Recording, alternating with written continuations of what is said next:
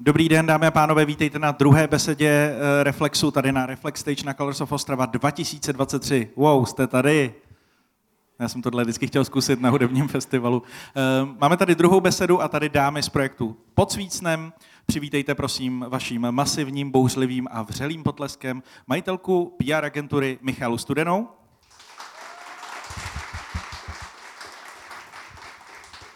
A poslankyni parlamentu České republiky zahnutí stan Barboru Urbanovou. Báru. Já jsem Martin Bartkovský a budu to tady dneska moderovat. Sešli jsme se tady, aby jsme mluvili o projektu Pod Svícnem a čímž... Kdo z vás, prosím vás, slyšel někdy o projektu Pod Svícnem? Hustý. E, protože tyhle dvě dámy, když s tím projektem před rokem začínali, tak jim všichni říkali, že domácí násilí a sexuální násilí v Česku vůbec nikoho nezajímá, že to není téma a že to nikdo nebude řešit.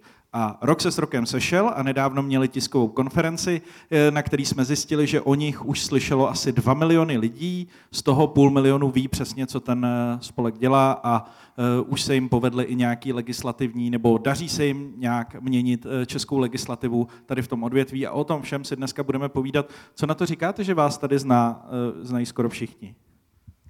Já nevím, vždycky, když nás někdo jako pozná nebo zná tu naši iniciativu, tak mě se chce upřímně brečet. Jako štěstím ne, samozřejmě, jako, že bych z toho byla nějak smutná, naopak, ale je to hrozně takový hezký, dojemný a, a já chci jenom říct, že k tomu máme obrovskou pokoru, obrovský respekt a strašně si toho vážíme jenom to, že vážíte svého času a nelejete venku a jste tady a posloucháte o domácím násilí a to je, to je vlastně úžasný. Díky moc za to. Uh, proč jste založili pod Svícnem? Jo, tak to je teďka asi na mě. A my jsme se už nějakou dobu znali s Míšou a navzájem jsme si jako kamarádky sdíleli takový ty smutné příběhy typu utýraný Mareček z Loun, který byl svými rodiči utýrán až k smrti. A je to asi logický, nějakým způsobem nás to zasáhlo a ve chvíli, kdy já jsem se stala poslankyní, tak jsme si vlastně řekli, že eh, domácí násilí, respektive týrání dětí je nějaký téma, který bychom tady měli řešit, protože prostě nechceme, aby se tady staly další Marečkové. Takže asi tak. Já už jsem to tady nakous, eh, jak byl ten začátek těžký, ale kam se to teda posunulo za ten rok podle vás a jestli jste tam, kde jste chtěli být?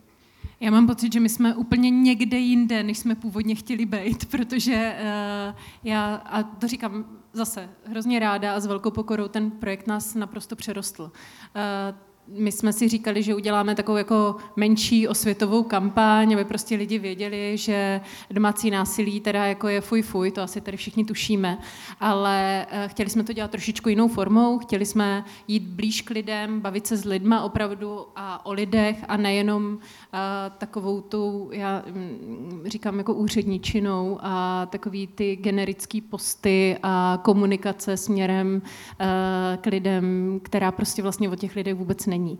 A to, že se to povedlo, že vůbec jsme tady, že jsme si ti vnutili do přízně a můžeme, tady vůbec být, tak to si strašně vážíme. Já ještě k těm našim cílům. Naši, naším cílem byly nějaké legislativní změny, které se reálně dějou.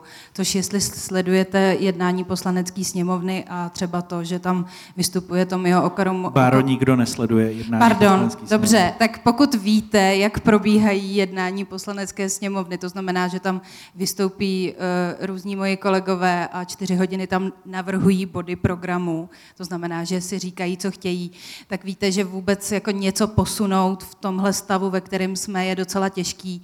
A já mám velkou radost z toho, že vlastně ty zákony, které se týkají domácího násilí, já si nemyslím, že by se bez nás nestaly, ale nestaly by se tak rychle. Takže i tento cíl byl naplněn. Já bych tu skromnost trošku odložil, protože agenda domácího násilí je agendou Andreje Babiše, jak on tak rád říká, a za těch deset let, co on je v politice, se nestalo vůbec nic jenom bych vám tak chtěl říct, protože ho sleduju deset let poměrně podrobně a on furt říká, jak ho tohle zajímá a tak. Takže se to děje. Eh, proč se Podsvícnem jmenuje Podsvícnem? Eh, to je taková docela, eh, jako ráda bych řekla vtipná historka, ale je asi vtipná jenom tak nějak jako pro nás, co jsme to tak nějak jako vytvářeli. Původně se ten projekt měl jmenovat za dveřmi, protože vlastně i to domácí násilí se děje za dveřmi našich domovů, ne teda našich konkrétně, ale uh, tak nějak jakoby obecně a není vlastně vůbec viditelné. Uh, nicméně uh, já tím, že dělám už pár let v marketingu, tak vím, že když dělám jeden kreativní koncept, tak vždycky musím udělat ještě druhý, aby byl na výběr. A ten druhý teda se jmenoval Podsvícnem a naše kreativní grafička, úžasná Sonja Daňková, tímto ji zdravíme, tak říká, hele, na ty, dveřme, na ty dveře, na ty prostě prdíme, to se, mi, to, se, to se mi bude dělat blbě, ale ten svícen, to se bude dělat fakt hrozně dobře. Takže takhle vlastně nějak jako vznikl svícen a, a jsme tady jako pod svícnem a ne za dveřmi. A, a potom z toho plyne po naučení důvěřujte odborníkům, protože Míša mi zavolala a říkala, no tak eh, grafička říká, že pod svícnem bude lepší a že to bude mít červenou barvu a já jsem si tehdy říkala, Ježíš ale ty dveře, to se nám jako hrozně líbilo na tom prvním brainstormingu, ale pak jsem si říkala, hele, oni tomu rozumí líp než já a myslím si, že to zafungovalo tak, jak to zafungovalo. A mimochodem je to mnohem lepší název, protože eh, jedním z našich vlastně cílů je vysvětlit to, že domácí násilí se neděje jenom za těma dveřma domovů. Prostě mlátit někoho můžete i třeba v parku, může to být i váš bývalý partner. Takže ještě, že tu Soňu máme. A vlastně i ten název evokuje to, že pod svícnem je největší tma. To znamená i ten pár nebo ta rodina, která vypadá jako ta nejúžasnější rodina pod sluncem a rozhodně nevypadají jako Simpsonovi, tak eh, tam to domácí násilí může být kolikrát nebo může mít tu úplně nejkručší podobu. Protože to domácí násilí není jenom o modřinách, není to jenom prostě o ranách, je to kolikrát uh, úplně, jsou to formy, jako je sexualizovaný násilí, je to forma ekonomického násilí, sociální izolace a tak dále. Takže tak, to jsou ty veselé věci na začátek. Já, já jedu takový fundamentální otázky na začátek. Co všechno je pod svícem? Uh, kolik vás je a jaký všechny aktivity vy vlastně děláte? Tak pod svícem jsme my dvě. plus grafička, plus moje asistentka na normálním úvazku, asistentky eh, poslankyně. No a tady vlastně jako začínáme končit, protože nás vlastně jako na full time to máme vlastně jenom my dvě protože, eh, a to je taky trošku náš problém, že eh, my jsme, když se do něčeho zažerem, když opravdu jako se do něčeho zakousneme, tak jsme jako buldoci a, a jedeme. A eh, nejhorší je vždycky, když za náma někdo přijde jako stážista, že by chtěl s náma spolupracovat, tak my na začátek varujeme, nemáme peníze a je to tvrdá práce, takže to je jako fakt dream job. A většinu lidí tak vyděsíme, že nakonec to zbyde jenom na nás dvě. No. Ale jako upřímně, kdybychom to dělat nechtěli, tak to neděláme. Jako nechci, aby to znělo, jako že si, že si stěžujeme. Zároveň je nutný dodat, že my opravdu nemáme žádné financování, nechceme eh, čerpat žádný dotační peníze, byť by asi jako existovaly.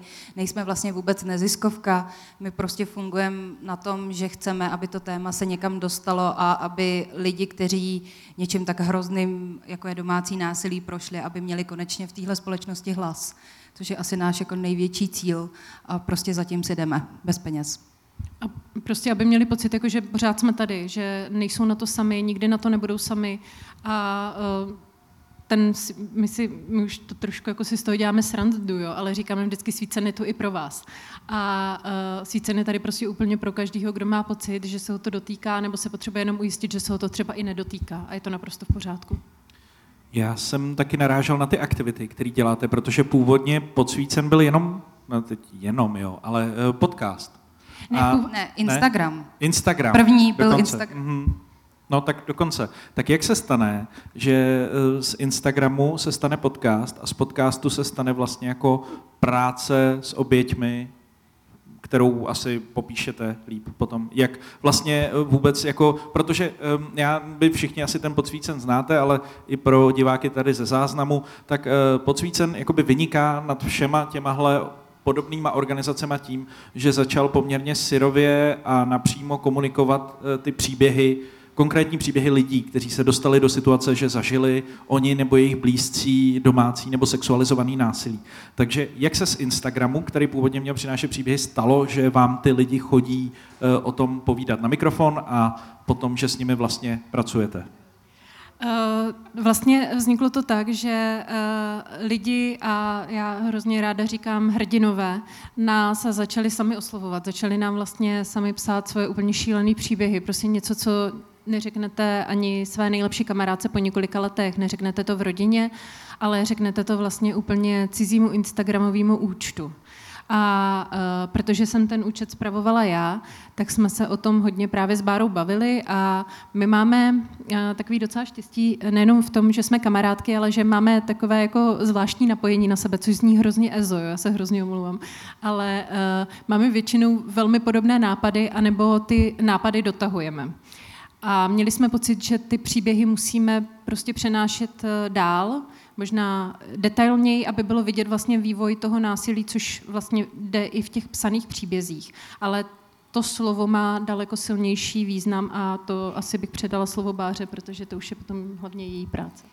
Ty příběhy, které zveřejňujeme, zveřejňujeme přesně v té podobě, v jaký nám přijdou. Vůbec to jako neupravujeme, neredigujeme maximálně nějakou chybu jako i, i jo. To je všecko, co s tím děláme. Ale ještě se vrátím k tomu začátku. Takže my jsme si řekli, dobrý, tak teď tady budeme řešit domácí násilí, budeme z toho dělat nějaký veřejný téma nebo veřejně politické téma. A založili jsme si Instagram a nejdřív to sledovalo třeba 200 lidí, což je uh, moje rodina, Míši rodina a takový ty naši kamarádi. A pak najednou se, a, a první jsme vy, vyzdíleli příběh, uh, a to asi můžu říct, že to byli naši docela blízcí známí. Jo. Když se o to začnete zajímat, tak zjistíte, že každá vaše druhá kamarádka zažila minimálně toxický vztah. Jo. Jedna z mých nejlepších kamarádek byla prostě v dětství mlácená a já jsem to vůbec nevěděla a to se známe asi od 12 let, takže jsem nevěděla, že ty modřiny, co má na rukou, jsou prostě z toho. Takže ty první příběhy, které jsme sdíleli, jsme měli z našeho okolí a zafungovalo to tak, že lidi nám začali posílat ty svoje. A pak se jako otevřelo peklo. A my najednou teďka na tom Instagramu máme 13 tisíc sledujících a každý den nám přijde nějaký takovýhle příběh. Ne všechny sdílíme, protože ne všichni si to přejou. A ne všechny sdílíme, protože některý jsou tak strašně strašný, že eh, kdybyste to četli, tak věřte mi, že byste z toho byli ještě hodně dlouho špatný.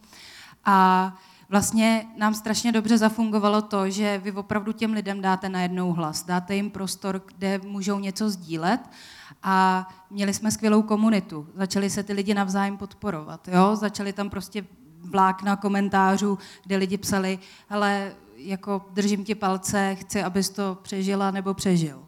To je vlastně jeden z těch cílů, co jsme si zadali, že chceme, aby uh, především ten Instagram, aby byl prostě fakt jako safe space pro ty lidi, kteří si prožili domácí násilí nebo který znají někoho, kdo si, kdo si uh, touhle zkušeností prošel.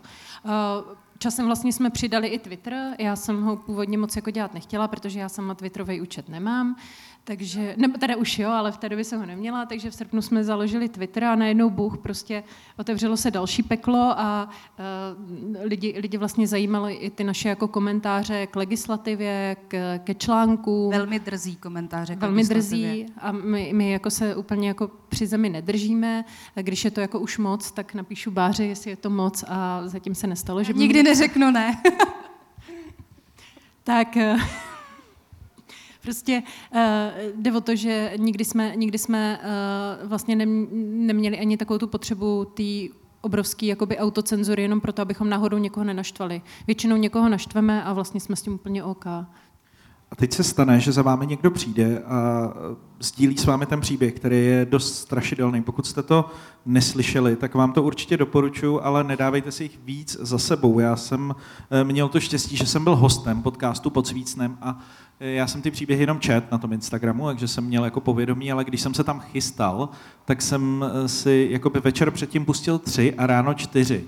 A ono to teď bude znít jako trošku hloupě, jo, ale on je to takový styl humoru, který vám potom pomáhá se s tím jako vypořádávat a vy prostě jdete ráno na ten rozhovor a já říkám, ne, nemůžu poslouchat jakoby tady to znásilnění v rodině, prostě musím si dát něco v úvozovkách jako, jo, tak bratr, no, potom partner, dobře, tak třetí příběh, Ježíš Maria děda, prostě, no. Takže vy vlastně jakoby jdete tady ten příběh po příběhu, eh, který mají nápadně jako podobný schémata a to je hrozně důležitý podle mě eh, na, na tom podcastu pod Svícnem je, že vy vlastně vidíte anatomii toho, kam tohle chování vede v té rodině a vidíte tam náznaky, který vám pomůžou si třeba uvědomit, že vám osobně, protože to je jako dost těžký, nebo i vašemu okolí se někomu něco takového děje. Ale k tomu se určitě ještě dostaneme. Chci se zeptat, když za váma teda někdo přijde tady s tím opravdu jako silným příběhem, sedne si s váma do studia, který pejvalo ve sklepě, ale už není.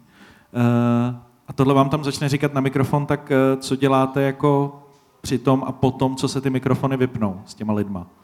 Eh, většinou začínáme tím, že já říkám, že já jsem takový ten naháněč před diskotékou. Já jsem ta, která vlastně komunikuje s těmi lidmi, kteří uh, jdou k nám do podcastu. A předtím je to tak, že se prostě sedneme si, bavíme se, upozorníme na to, že kdykoliv by se cítili nekomfortně, nechtěli by o tom mluvit, nebo je tam něco, co by se jim prostě i během toho během toho procesu nahrávání, že by se uh, začali cítit nějak jako špatně, tak je to naprosto v pořádku, můžeme to kdykoliv vypnout.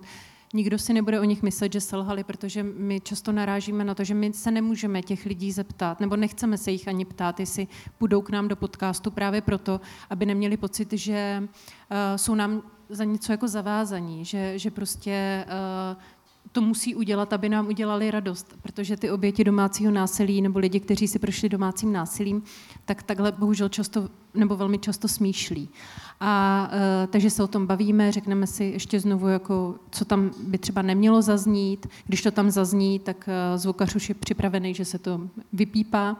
A uh, když potom vlastně Bára vede ten rozhovor a vede ho, musím ti vyseknout poklonu velmi citlivě, tak uh, dost často, když dojde k nějakému uh, silnému emočnímu zachvění, tak jsem tam já, která někoho třeba drží za ruku uh, a povídáme si dál, protože ty lidi to většinou chtějí říct, chtějí se o tom pobavit, chtějí, aby to ten svět věděl. Chtějí, aby věděl, že prostě se jim dělo něco hnusného a ne třeba konkrétně jim, protože dost často je to anonymizovaný, ale mají potřebu prostě o tom mluvit veřejně.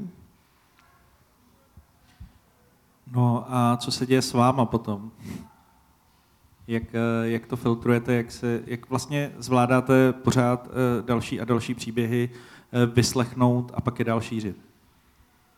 No, tak upřímně velmi těžce. Jako, když proti vám sedí slečna, který je vlastně 20, a teď vám začne vyprávět, že tatínek jí teda týral tím, že jí třeba v zimě vyhnal zabit na chodbu pomalu v kalhotkách. A vy si myslíte, že to je to nejhorší, co vám jako řekla? A najednou vedete ten rozhovor, což je příběh eh, Elišky, najděte si ho, a vedete ten rozhovor k tomu, že už teda jako bude konec.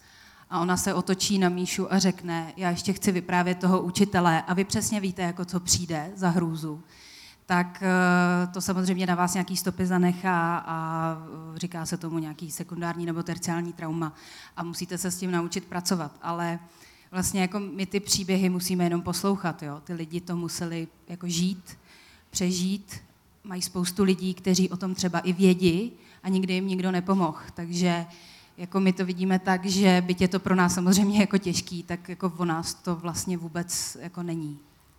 Tady jde o to ale, že uh, nějakým způsobem, uh, samozřejmě, že se nás to dotýká, ono to jako není úplně jednoduchý. Uh, z začátku to jsme mysleli, že si prostě vybrečíme oči, časem už jsme si začali dělat srandu z toho, že nemáme slzný kanálky, máme extrémně drsný smysl pro humor, to jako přiznávám, že to asi Martin taky ví, že to s náma někdy není úplně jednoduchý.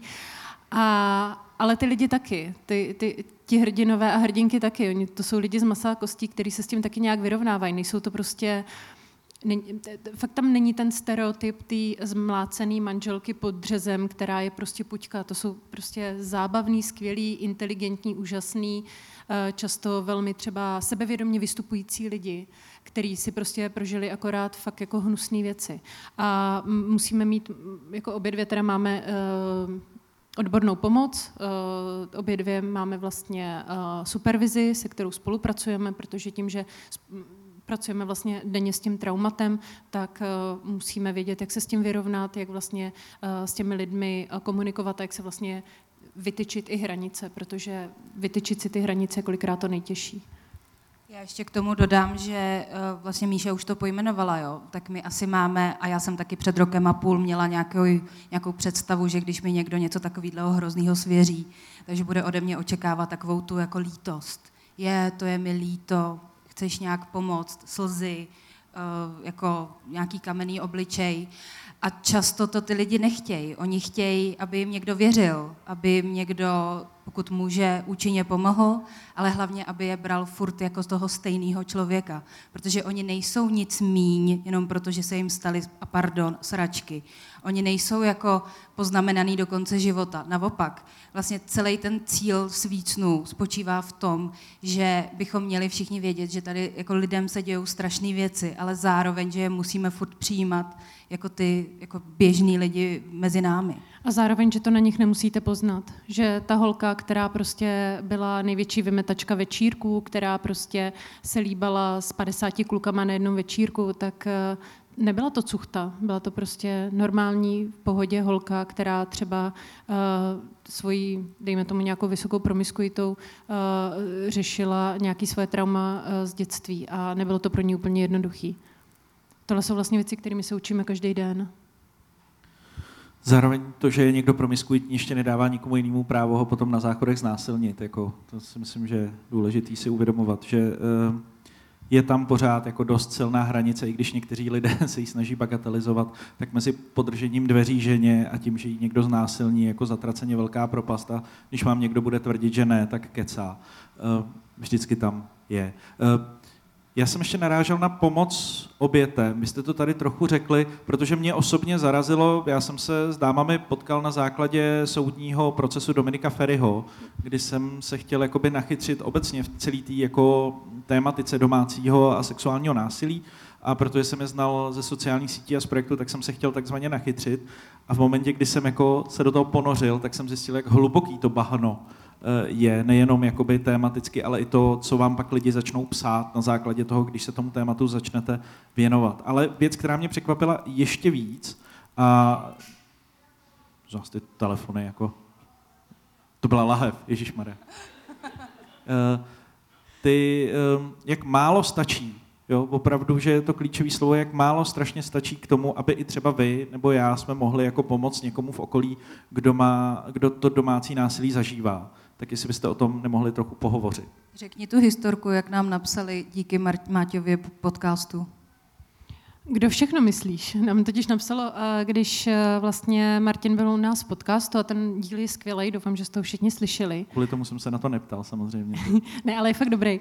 Bylo to domluvený. Ne, můžu, jestli můžu zase od bočku. Tak já většinou, Určitě. když mi někdo řekne, hele, eh, já prostě jako vám strašně fandím, jako jste fakt skvělí, ale hele ty vole, já vás prostě jako nedám. Jako já nevím, já, já, já prostě ty, ty vaše díly, jako to je, to je prostě pro mě masakr. Já vždycky říkám, hele, dejte si ten díl jako s Martinem, protože to je takový jako odrazový můstek. Jestli přežijete tohle, tak pak můžete zkusit ještě něco dalšího a uvidíte.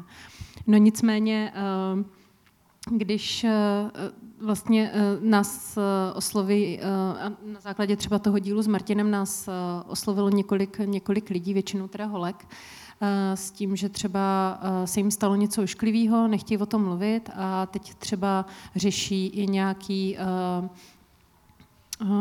trestní oznámení a tak dále a potřebují si jenom jako lidsky o tom pokecat, protože mají flashbacky, mají pocit, že se jim nestalo zase nic tak strašného, pak většinou, když vám někdo řekne, že se jim neděje nic tak strašného, tak je to většinou ta největší hrůza, kterou si umíte představit.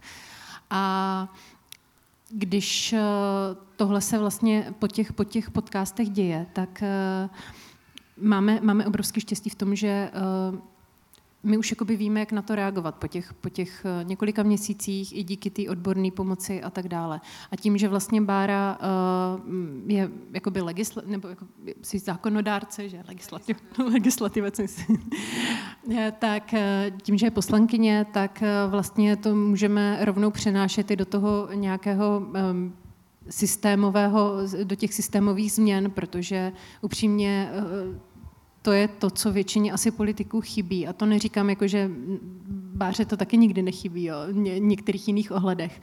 Ale myslím, jako třeba ohledně toho domácího násilí, tak má opravdu jako každý den vlastně ten kontakt s tou realitou a to je, to je vlastně ta naše největší devíze, že to hnedka můžeme měnit do těch, nebo můžeme, můžeme to přinášet do těch systémových změn.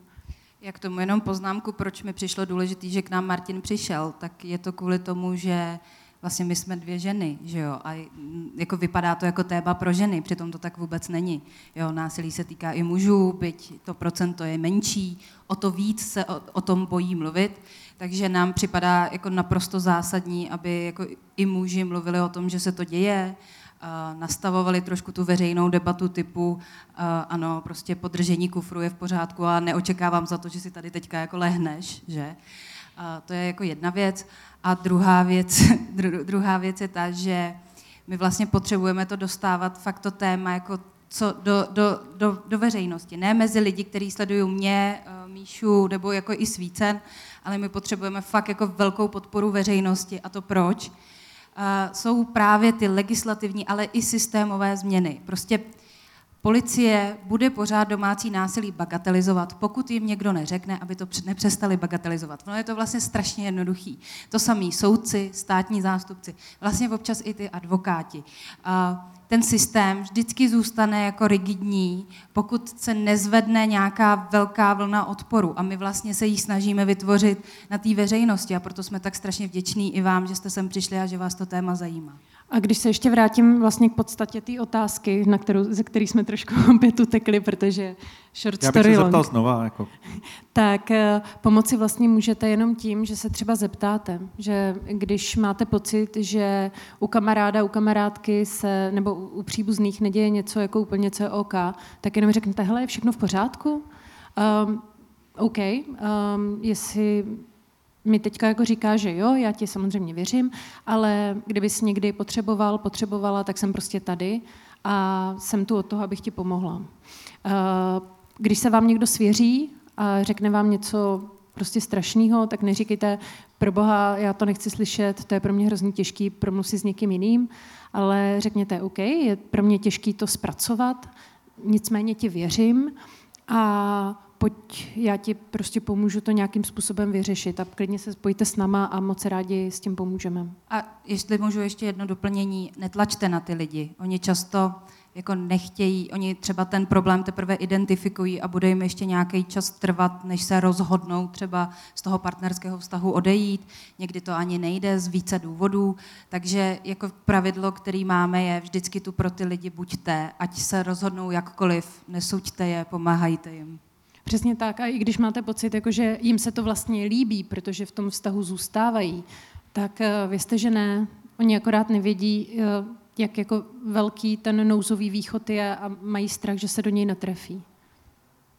Eh, já vlastně na základě toho dílu, který dámy se mnou odvysílali, tak jsem dostal zprávu na Twitteru od jedné ženy, která mi napsala, že má pocit, že se něco takového děje a že díky tomu, že já jsem to jako vlastně vypích, ty, ten, ty motivy v těch příbězích, který, já jsem tam vlastně šel s tím jako novinář, který to téma začíná zvedat nebo se mu věnuje. A mě překvapilo, jak strašně pravidelný je ten vzorec tý, toho člověka, který v, v tom domácím násilí je, jak je ta trajektorie jako stejná, že je úplně jedno, kdo to dělá, komu a, a za jakým cílem a jak dlouho, ale všechno to má jako stejný styčný body.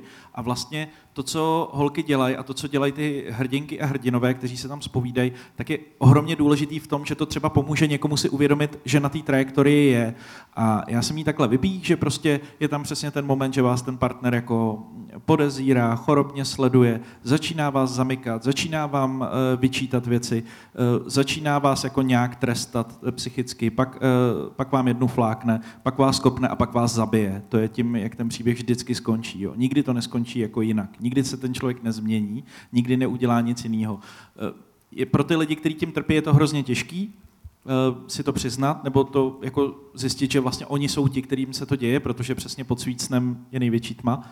Eh, tak je dobrý si tohle jako poslechnout a uvědomit a právě i vnímat to okolí, protože velmi málo stačí k pomoci. A abych navázal na ten začátek, tak mě na základě tohohle dílu napsala jedna slečna, že má pocit, že se jí to děje. A já jsem ji nasměroval na holky a doslova mi to zabralo jako dvě odpovědi na Twitteru a ona už je nějak ve vaší skupině, řeší to prostě. A, mm, po, pokud, pokud vím, tak teďka je to vlastně ve stádiu, že už byla dokonce i na několika výsleších a a řeší to. Ono, ten proces eh, toho domácího násilí, vůbec řešení to, pokud, pokud to opravdu se vydáte uh, formou trestního oznámení, není jednoduchá.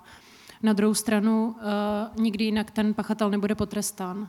A já vím, že to není jednoduchý a já třeba sama říkám, že nevím, jestli já bych to někdy dokázala absolvovat, jak je to jako strašně složitý proces. Na druhou stranu, pokud je tady někdo z vás, kdo o tom třeba uvažuje nebo kdo se tím prochází, jako fakt nám klidně napište, známe spoustu takových příběhů a prostě se jenom svěřte. My, my s oblibou říkáme, uh, že si prostě zapičujeme. A vím, že je to, je to hnusný, je to zprostý, omlouváme se, ale je to, uh, je to vlastně jako naprosto výstižný slovo, který to tak nějak jako Ano, zrnuje. máte píčovací skupinu. Máme dokonce, to vzniklo o Vánocích, Vánoční píčovací skupina. No. A teď už je to jenom píčovací skupina. Svátky přispívají k traumatům u nás u všech. Uh, já jsem se chtěl přes, to, uh, přes otázku, jestli víte, jak vypadá jako typický domácí násilník nebo násilnice. Máte někdo pocit, že má, jak ten člověk vypadá? Vypadá jako vy, nebo jako já. A víte, jak vypadá taková oběť domácího násilí? Úplně stejně.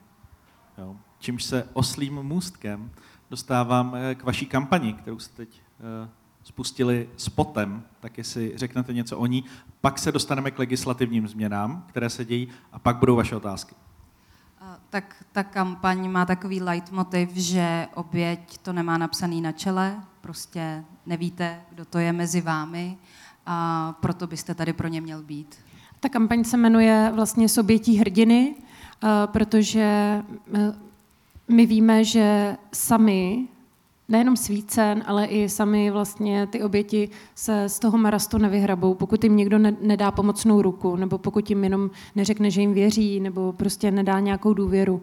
A vám to možná připadá, kteří jste nikdy neprožili domácí násilí, jako, jako úplná jako malichernost, ale to, že někomu věříte, to, že někomu řeknete, hele, já jsem tady pro tebe a já ti fakt jako věřím, že to, co se ti děje, se ti děje, tak uh, není to málo, protože v tu chvíli to ten člověk opravdu začne řešit a začne uh, se z toho marastu vyhrabávat. Uh, to tež chceme postupem času vlastně dělat na děti. Máme, máme připravený vlastně kreativní koncepty, máme domluvenou spolupráci s lidma z moderní sebeobrany a s Lucí Hrdou.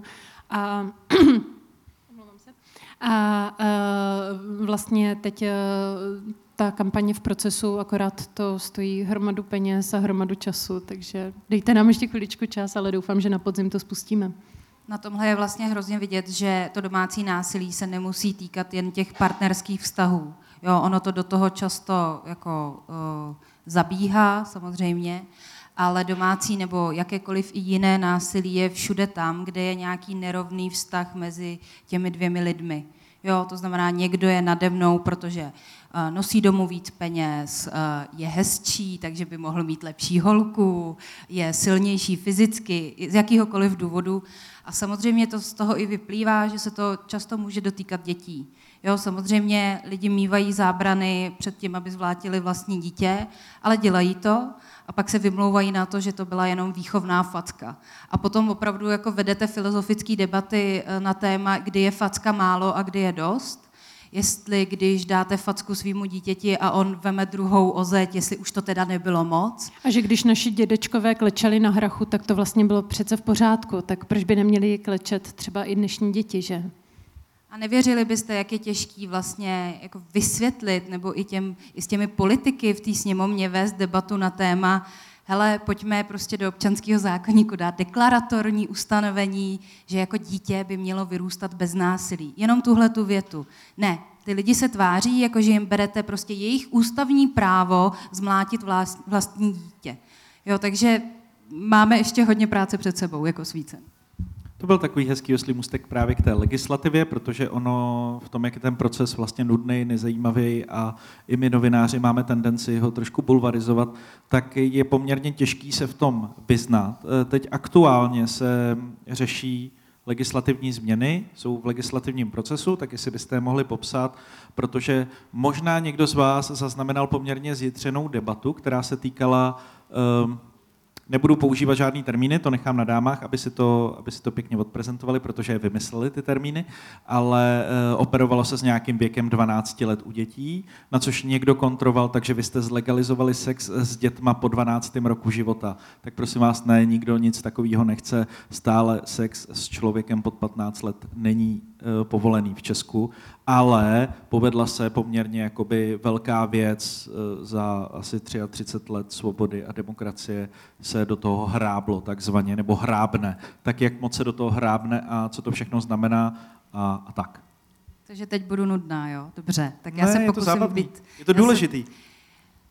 Nejdůležitější věc pro nás byl zákon o domácím násilí, pardon, ten je na tom vlastně nejnudnější.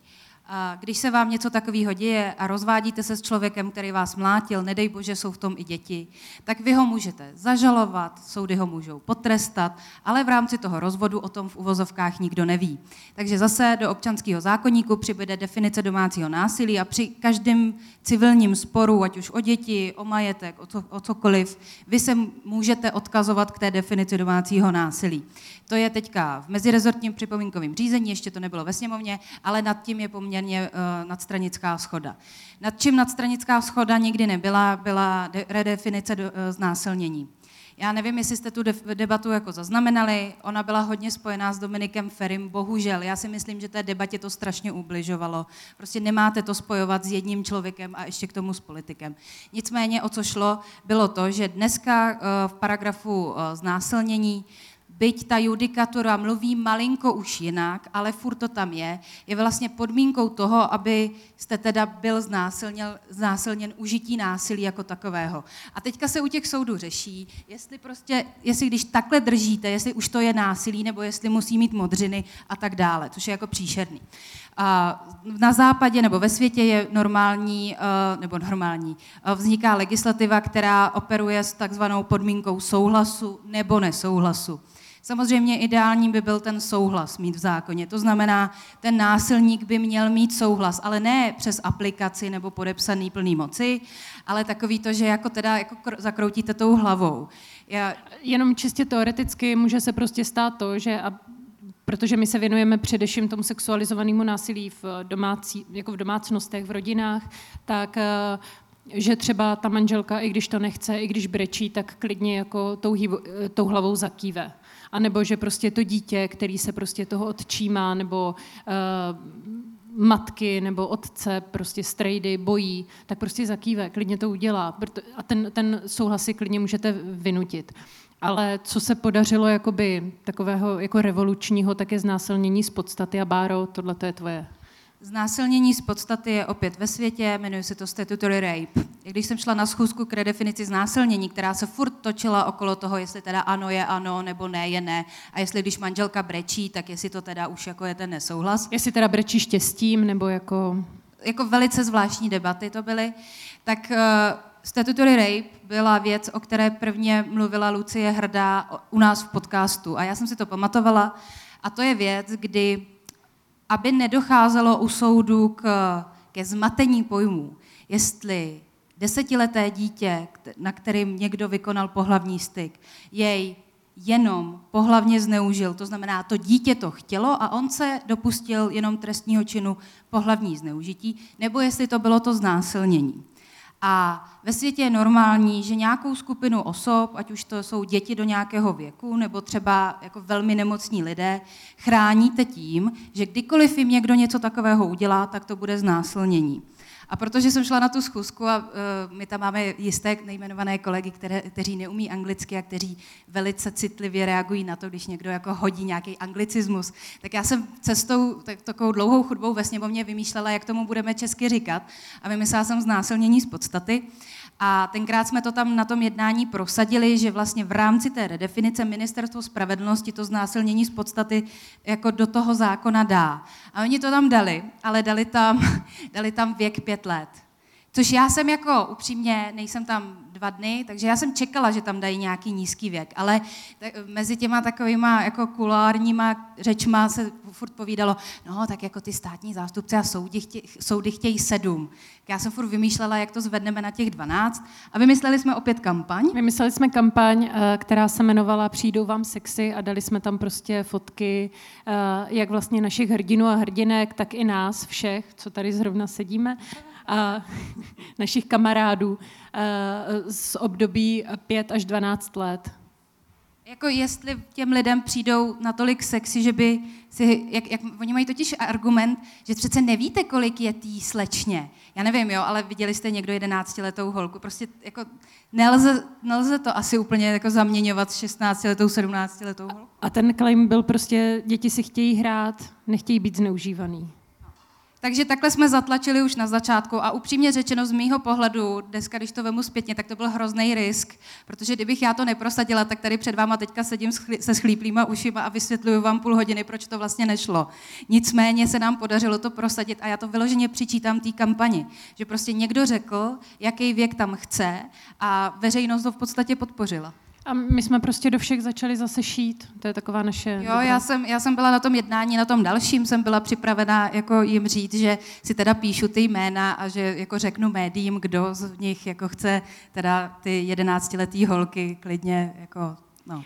A jako my jsme, my jsme teda měli i velkou podporu, prostě uh, to je důležitý, odborníky. Nás velký, velký, nazdíleli nás i velcí jména, jako na, velký jména na Twitteru, že jo, Martine, a, nebo i Lucie Hrdá, že jo, s náma spolupracovala, tak, takže to se jako podařilo. Jo, to je taky důležitý, ta odborná veřejnost nás v tomhle vlastně podržela, jo, zas, jako co si bude, mnohem lepší by byl věk 15, prostě jako ve chvíli, kdy s někým nemáte mít legálně sex, tak jako vůbec uvažovat, jestli to teda bylo to pohlavní zneužití, za co bude ta jako podmínka. Jenže to jako v současné sněmovně je prostě naprosto neprosaditelný, protože každý zejména muži, vám bude vysvětlovat, že přece té holce bylo 14 a za týden měla narozeniny a oni prostě jenom nepočkali. A paní poslankyně, to byste všechny tyhle chtěla zavřít. No já si myslím, že když je něco nelegálního, takže by jako počkat měli, no. To je život, no. Uh, já nevím, jestli jste to jakoby pochytili v té uh, redefinici, nebo respektive v tom znásilnění z podstaty, ale tady jakoby, když se dopustí někdo toho sexuálního násilí na dítěti, tak to není jako menší přestupek. Naopak, on je větší. Jenže soudní praxe je taková, že tam jsou tak velký tresty, že se za to dávají podmínky. Lucie hrdá tvrdí, že těm soudcům se prostě nechce dávat ten vysoký trest. A není to pět let. dát třeba pět let. Jako. Ale, ale není to jenom o těch soudcích. Prostě ten státní zastupitel, protože prostě ne, jako kolikrát, ne vždycky, si chce i ulehčit práci, chce mít prostě jako odfajknuto, jako že se to prostě jako, že to má vyřešeno, že to byl úspěšný případ, tak tam prostě jde s pohlavním zneužitím, protože je to prostě jednodušší. A celá ta naše myšlenka spočívá v tom, že uh, když se něco takhle strašného děje dítěti, a opět poslechnete si to v našem podcastu, tak uh, ono prostě nemá hranice. Jo? Když si poslechnete příběh Elišky, která prostě byla týraná svými rodiči, tak vy vlastně zjistíte, že ten učitel si ji vyhlídl, protože prostě ona se asi v rámci toho, toho kolektivu chovala trošičku jinak. Jo, jinak reagovala na to, že na ní najednou někdo byl milej. A ve chvíli, kdy si jako ten agresor opravdu vyhledává takovýhle lidi, tak on, jak jsem mluvila o, o té moci, on si hledá někoho, nad kým tu moc bude mít, ať už proto, že ho obdivuje, že někdo někoho trénuje, takový příběhy taky máme. A podstata toho je, že kolikrát to dítě jako dovolí tomu dospělému jako poměrně dost. Něco, co já bych třeba už řekla, nech mě bejt. A nedej bože, že to dítě zažívá něco strašného jako už od dětství, protože prostě se chová opravdu jinak. Já vyprávím vždycky takovou historku s jednou naší hrdinkou, jsme byli jednou v baru a sedíme na tom baru, že jo, a měli jsme trošku jako upito, a, a ona prostě, my, to bylo jako strašně taková jako zvláštní situace, ten číšník, který byl za začátku extrémně milý a jako zábavný, všechno, tak najednou prostě ji začal osahávat. A, a, a já, já na ní prostě jako koukám a říkám, hele, um, um, jako to by se to líbí a ona jako říká ne. A teď odešla a já říkám, hele, a jako, je, to, je to jako v pohodě? Ona říká, ne, ale já jsem prostě takhle zvykla. Vždycky si ode mě každý chlap vzal, co chtěl a odešel. A já jsem, ho, já jsem ho pak musela seřvat a říct, jako prostě, co není šaháš, jako nechybejt, protože ona toho nebyla schopná. Ona prostě vždycky zamrzne. Vždycky. To zamrznutí v té redefinici znásilnění je taky. To znamená stav člověka, který se třeba natolik bojí a je to naprosto přirozená reakce toho těla nebo i mysli, že prostě zamrzne a v podstatě to toho člověka nechá udělat, aniž by se pohnul, aniž by třeba i brečel, ale rozhodně k tomu nedá souhlas nebo nic. Prostě. Je to prostě pod sebe záchovím, protože to tělo je naučené tak, že vlastně přežilo. To, je, to bylo vlastně to jediné, co vlastně v tu chvíli chtělo. Prostě jako mělo přežít, tak přežilo tím, že prostě zamrzlo. Takže tohle je nějaká naučená reakce z toho dětství nebo ze znásilnění nebo uh, z nějakého prostě útoku předtím. Ono, jak jsme se bavili o těch dětech, tak ono v každém vlastně, protože se bavíme o trestu, o trestním právu, tak eh, v každém tomhle aspektu práva je to, že, jste, že se toho dopustíte na dítěti, přitěžující okolnost. Pokud se tak dopustíte i na osobě třeba uh, mentálně handicapovaný, tak je to taky přitěžující okolnost. A pokud jste opilí v autě a někoho zabijete, tak, tak jdete, že jo? Ale u sexualizovaného násilí je to naopak. Jo, jsou tady rozsudky, kde prostě lidi, kteří se toho dopustili na dětech, dostali podmínku, kdy prostě argumentovali soudy eh, tím, že ten člověk si neuvědomoval, co se děje a, a že byl prostě ten člověk opilej, tak taky nejednal úplně jakoby v, při smyslech. Jo? Tak to, to jenom abych ilustroval nakonec, že i když se dějou jako neuvěřitelné kroky, tak pořád je ta cesta ještě dlouhá. Jenom existuje rozsudek, který říká, že když se uh, sexuálního násilí uh, jistý muž dopustil na slečně, která má poruchu autistického spektra poměrně závažnou, tak on byl úplně sproštěn viny, on nedostal ani tu podmínku, protože, a teď cituji z toho rozsudku, oběť není ve stavu, kdy si z toho něco musí, může dělat. A tohle my vlastně se snažíme změnit. A ještě k tomu legislativnímu procesu zase začnu být nudná, ale bude to krátký. My jsme se dohodli. My jsme se dohodli, jak ta definice bude vypadat. Dneska ráno jsme měli na to téma poslední jednání. Musím říct, že jsme se dohodli i s hnutím ANO. Takže je tam dohoda šesti politických stran, že nějaká verze se navrhne ministerstvem spravedlnosti a teďka půjde to do mezirezortu, půjde to na vládu, pak teprve to půjde do sněmovny, pak teprve to půjde do senátu a pak teprve to půjde k prezidentovi. A bude to strašně dlouho trvat a jediný, jak my tohle to můžeme dotáhnout a uspíšit, je zase opět ten veřejný tlak, aby prostě ty politici věděli, že tohle musí udělat, i kdyby čert na koze jezdil. To byla taková hezká hudební tečka za, za tou promluvou. Eh, zmínili jsme tady jméno Pavel a Jasmína Houtkovi z Moderní sebeobrany, budou tady eh, besedovat v pátek ve čtyři. Dámy tady bohužel nebudou, protože Bára jede zase ráno do sněmovny k čemu? Co, co řešíte zítra? Rozpočet. Rozpočet, no malichernost. Tak prosím vás, eh, máme posledních 10 minut, tak eh, pokud má někdo nějaký dotaz, tak já za vámi zaběhnu s mikrofonem. Debka, co? Jestli znáte někdo nějaký opravdu dobrý vtipy, tak... Asi neznám. U té redefinice toho znásilnění z podstaty těch, ten nesmyslný limit pěti let, myslíte, že to bylo jako snaha ten zákon úplně vykostit a prostě jako zdegradovat, anebo to někdo myslel vážně? Eh, v každém politickém jednání jsou dvě strany a když se chcete domluvit na prostřed, tak začnete hodně nízko a někdo jiný začne hodně nahoře. Takže já si myslím, že reálně se chtěli domluvit na sedmi letech a začali pěti lety, protože někde vyhrabali judikát, který říká, že malé dítě nechápe, co se mu v této oblasti děje a tam je úplně geniálně, například pětileté dítě. Takže kdyby zrovna tomu dítěti, kterého se ten judikát týkal, bylo třeba 8, tak by tam bylo například osmileté dítě. Ale jenom, abyste věděli, jak občas pracují jako uh, naše ministerstva, je to báječný. Uh, takže já si myslím, že jeden z těch důvodů byl ten, že se chtěli dostat na těch sedm let, což byla nějaká asi dohoda mezi soudci, státními zástupci a tak dále. Uh, my jsme na tom jednání začali od 15, ale byli jsme připraveni jít na těch 12 ještě na konci zaznívalo deset a já jsem potom pochopila, že budu muset být velmi emotivní, aby se, aby se to dostalo na těch 12 a mám velkou radost, že se to podařilo a že to tam fakt je jako napsaný. Ale myslím si, že to vlastně mysleli vážně. Křičela jsi? Křičela jsem, no. Jen, jenom bych vám chtěl říct, že to je v rámci vládní koalice. Takže to není jednoduchý být politik v Česku. Tak, někdo nějaký další dotaz? Nebo vtip? Ano, Dobře, nejdřív tam na slečném zádu. Vypadáte úplně jako festivalová dívka. Uh, jo, mám teda dotaz. Já jsem se chtěla vlastně zeptat, jestli třeba máte nějaký typ nebo postup, jak pracovat zrovna s tím zamrznutím. Protože uh, já vlastně třeba mám ten problém, že uh, může to být něco úplně obyčejného, když na mě někdo začne mluvit na zastávce, stalo se mi, že po mně chtěl někdo číslo nebo tak, tak uh, já prostě nejsem schopná prostě ho poslat do háje nebo prostě říct, co já vím, že zavolám policii a um, vlastně víceméně dělám více, to, co jste říkali, že častokrát se spíš jako směju a ha, ha, ha, ale ve skutečnosti je to pro mě potom docela těžké to i zpracovat. Tak mě napadlo, jestli proto je třeba nějaký, nebo jestli máte nějaký tip, jak s tím pracovat.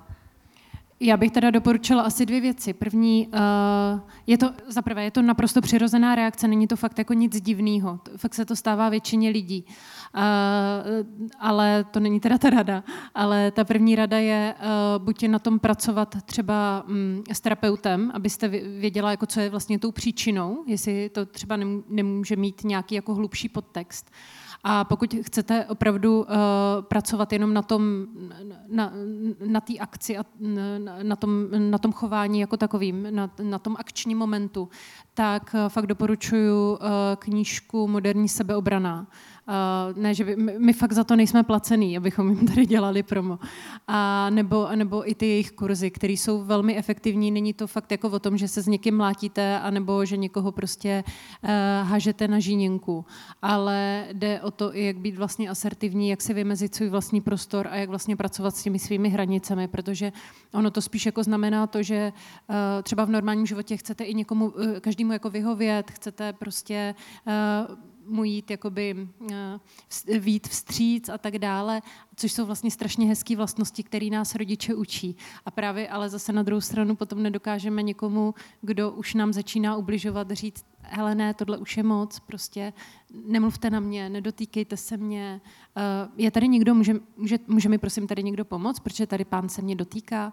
Prostě vzbudit takový ten, takovou tu uh, pozornost jakoby sám na sebe, což není příjemný, pro spoustu lidí, ale tohle je třeba to, co ty potenciální násilníky může, může odehnat. Já jsem tím kurzem moderní sebeobrany prošla, platila jsem si to, nebylo to, že by mi to dali zadarmo, abych tomu pak dělala reklamu. Jako ale, třeba tady. ale uh, fakt se tam učíte vlastně říkat nahlas ne a líp si hlídat hranice a pak jenom platí, neočekávejte od sebe hodně, jako je to věc, kterou si vlastně musíte zvědomit a trénovat jí a tím, jak jste říkala, že se třeba něčemu smějete a pak zjistíte, že vás to jako trápí, to byl přesně můj případ, takže já když jsem tam měla na někoho křičet, ať na mě nesahá, tak jsem se u toho jako smála a bylo to úplně jako strašný, tak jenom ať víte, že to je normální. Tak máme tady další dotaz. Prosím. Můžu se ptat eh, z pozice jako trenéra, co trénuje děti vlastně do deseti let, když vidím, že to dítě je doma, jako do něho ty rodiče hučí hnusně, když se něco s proměnutím posere, třeba když si neuklidí pokoj, když já trošku bordel, nebo fakt berou pohlavky silnější a časté jako disciplínu hodně širokých uvozovkách. Jak si mám mluvit, když vidím, že to děcko je prostě dole? Že, pro, že vidím třeba normálně takové jako veselé, tak jako, jako prostě babli dítě, ale prostě když třeba hrajem, a to, ten rodič se tedy bude do něho učí, že prostě dole, že ho to sere, ale neví, jak to dítě má reagovat, protože mu je devět, je mu deset, i míň. Um, to už asi se možná bavíme o, nějakým, o nějaký formě psychologického násilí nebo psychického násilí. Uh, mluvte s ním uh, jako, jako s člověkem, kterýho si vážíte, prostě s respektem a uh, zase zkuste mu nabídnout v uvozovkách vaše náruč. Nemusíte ho hnedka objímat, ale říct, hele, kdyby se potřeboval promluvit, tak jsem tady, můžeš mi důvěřovat. Um, tu důvěru pro Boha nikdy nesklamat, to je u těch dětí asi to nejzásadnější, ale pokud s dětmi pracujete nějakou dobu, tak asi uh, tahám sovi do Aten a uh, neustále vlastně ho ubezpečovat v tom, že vlastně uh, kdyby cokoliv, tak jste tady. Já vím, že to není úplně jednoduchý, někdy to může fakt být jako proces na několik měsíců, ale pokud jste připravená na to, že se vám to dítě třeba svěří a chcete vlastně, aby se vám svěřilo, aby se vám trochu otevřelo, což taky není úplně jednoduchá disciplína, tak eh, pracujte tady s těmihle pozitivními emocemi směrem k němu. Kdyby, nedej bože, to bylo jako závažná věc, kterou máte pocit, že už potřebujete řešit na úrovni policie, ospodu a tak dále, tak eh, nejdůležitější rada zní, eh, z toho systému dostaňte na jedno místo a na svoji stranu co nejvíc lidí. Takže učitelé, ospod, družinářka a tak dále. Prostě všichni lidi, který, které to dítě potkávají, s těma si o tom promluvte, protože kolikrát je to velice těžké, aby se něco stalo i v případě toho dítěte, protože v České republice se prostě děti z rodin odebírat nechtějí, protože i kdyby náhodou prostě byli jako vyhladovělí. Rovně, to tak? Rovnou to řekněme, jako tahle země není pro děti. Tak, někdo nějaký další dotaz ještě? Máme čas na jeden. Tak, tady. To je dobrý. To je dobrý, že se hlásíte z těch prvních řad. Já bych se chtěl zeptat, jak eh, pracovat s lidmi, kteří vědomně bagatelizují sexualizované nebo domácí násilí a při nejhorším třeba mají i k tomu i nějakou funkci, třeba zářným příkladem je paní senátorka Daniela Kovářová. Eh, Kromě toho třeba připojit se do vaší píčovací skupiny, tak jak, jak jako s tím, s tím nějak naložit dál? Um, já vždycky říkám, že když je někdo na vás hnusný, tak nebuďte vy hnusný na něj, protože uh, to, co vlastně vypustí ten autor, tak o něm jako vypovídá mnohé a daleko víc, než o tom adresátovi. Uh, takže s těmi lidmi, i když jsou třeba hnusní, jsou vulgární, bagatelizují to, tak snažit se mluvit, uh, neklesat na jejich úroveň, zůstaňte na té své úrovni, která je o něco vyšší pravděpodobně. A e, když to bagatelizují, tak pokud máte třeba příklady ze svého okolí nebo klidně i od nás jako z podcastu, protože to jsou reální příběhy, tak klidně můžete použít. Já ještě k paní senátorce, já mám všeobecně obrovskou výčitku vůči všem politikům nebo veřejně známým osobám, kteří tohle to dělají, protože si myslím, že v naší společnosti jako ne, že rozpoutávají, oni tomu říkají, teď tady bojujete nějaký kulturní války. Ne, to je jako zlo. Jo, když jako, jako stojíte na straně lidí, kteří páchají násilí, to je fakt zlý. Takže nemám vlastně radu, jak s tím pracovat, krom toho, že jako s nima chodím do debat a občas se jako chytám za vlasy a vlastně nevím, co je správně, jestli se tam s nima začít hádat, nebo jestli jim trpělivě vysvětlovat, že istambulská umluva jako není o tom, že by tady něco se jako pálilo a rušili velikonoce, fakt nevím, jak s tím, ale myslím si, že to je generační záležitost a že velkou změnou ve společnosti my z té politiky tyhle lidi prostě dostaneme. A uh, jediný, co proto my můžeme udělat, je to, že prostě budeme dál vychovávat děti v míru, v lásce a v respektu k jiným lidem, který uh, se můžou prostě lišit barvou vlasů, uh, náboženským vyznáním, anebo třeba i orientací. Napište jim, co si o nich myslíte, o těch lidech, slušně. A nebo běžte do politiky, protože politika potřebuje mladé lidi, potřebuje ženy a všímejte si lidí kolem sebe, pomáhejte obětem, nesuďte a když si nevíte rady, tak je odkažte na podsvícen, který tvoří Bára Urbanová a Míša Studená. Děkujeme moc. Moc děkujeme.